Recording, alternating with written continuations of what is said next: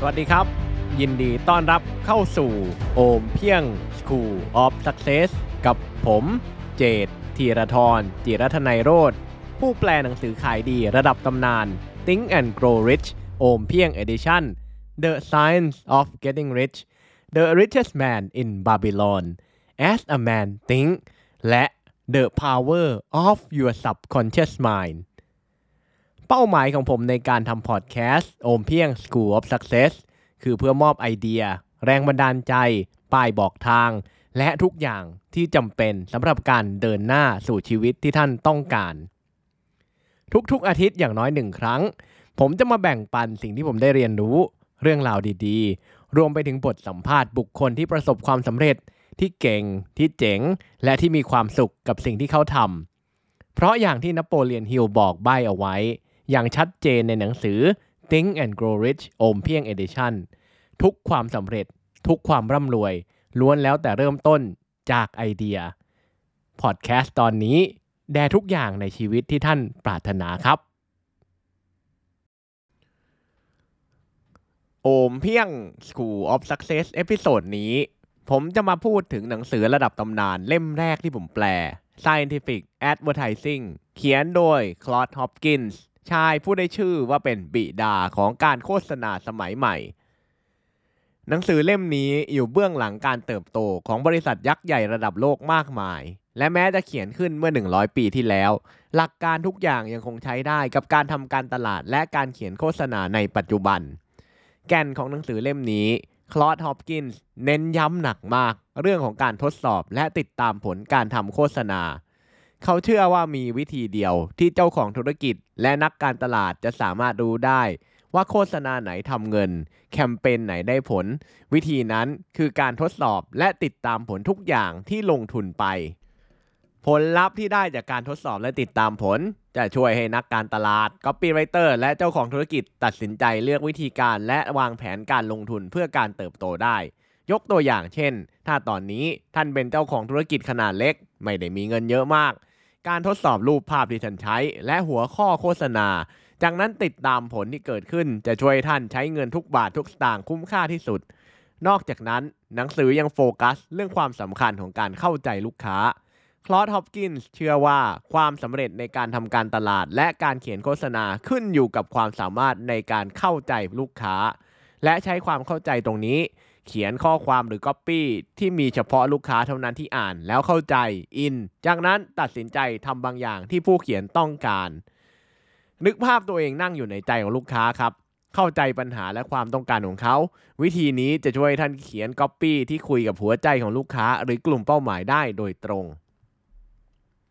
ความเรียบง่ายเป็นเรื่องสำคัญในการเขียนโฆษณา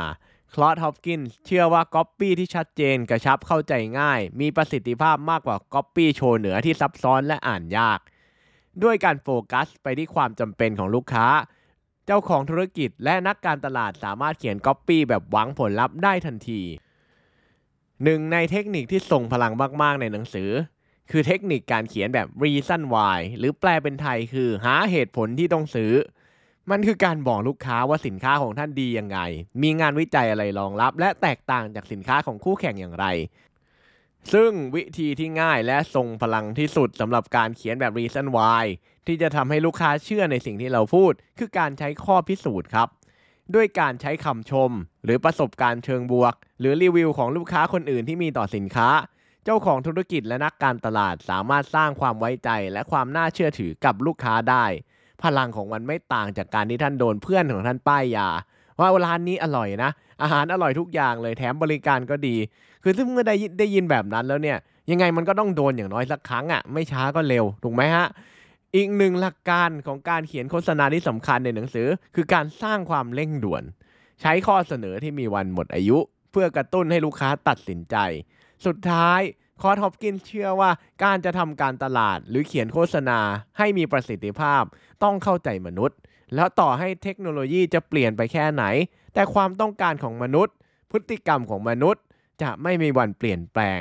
ร้อยปีที่แล้วมนุษย์ยังต้องการเงิน อาหาร เสื้อผ้า เครื่องนุ่งห่ม และการยอมรับแค่ไหน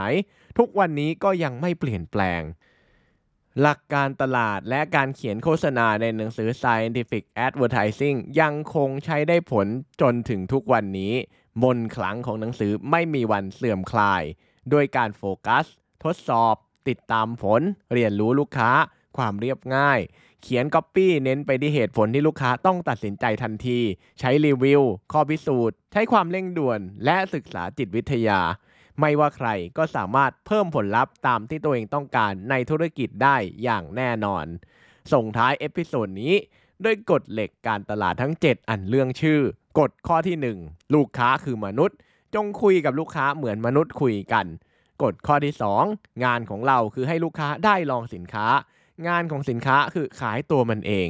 กฎข้อที่ 3 คูปองใช้ได้ผลเสมอ ขอย้ำว่าเสมอ กฎข้อที่ 4 อย่าขายสินค้าสวนกระแส กฎข้อที่ 5 ทดสอบ ทดสอบ ทดสอบและทดสอบ กฎข้อที่ 6 คำโฆษณาประเภทดีที่สุดหรืออันดับหนึ่งไม่เคยได้ผลและไม่มีน้ำหนักมากพอ กฎข้อที่ 7 อย่าให้คำโฆษณาเด่นกว่าตัวสินค้า เพราะคนจะจำแค่โฆษณาแต่ลืมสินค้า ขอบคุณที่รับฟังแล้วพบกันใหม่ episode หน้า สำหรับโอมเพียง School of Success episode นี้ก็จบเพียงเท่านี้ ก่อนจากกัน ถ้าท่านฟังพอดแคสต์ตอนนี้อยู่บน iTunes หรือ Apple Podcast อย่าลืมรีวิว 5 ดาว และเขียนความประทับใจให้ผมด้วยนะครับ มันจะมีความหมายและเป็นกำลังใจให้ผมอย่างมาก ถ้าตอนนี้ยังไม่ได้เป็นเจ้าของอีบุ๊กและหนังสือเสียงโอมเพียง The Big Book of Tested Affirmation รหัสลับสั่งจิตใต้สำนึกที่คนสำเร็จระดับโลกใช้กัน ท่านสามารถกด subscribe เข้าเป็นส่วนหนึ่งของ Mastermind Email ได้ที่ ompieng.com และดาวน์โหลดได้แบบฟรีๆครับ แล้วพบกันใหม่ episode หน้า สวัสดีครับ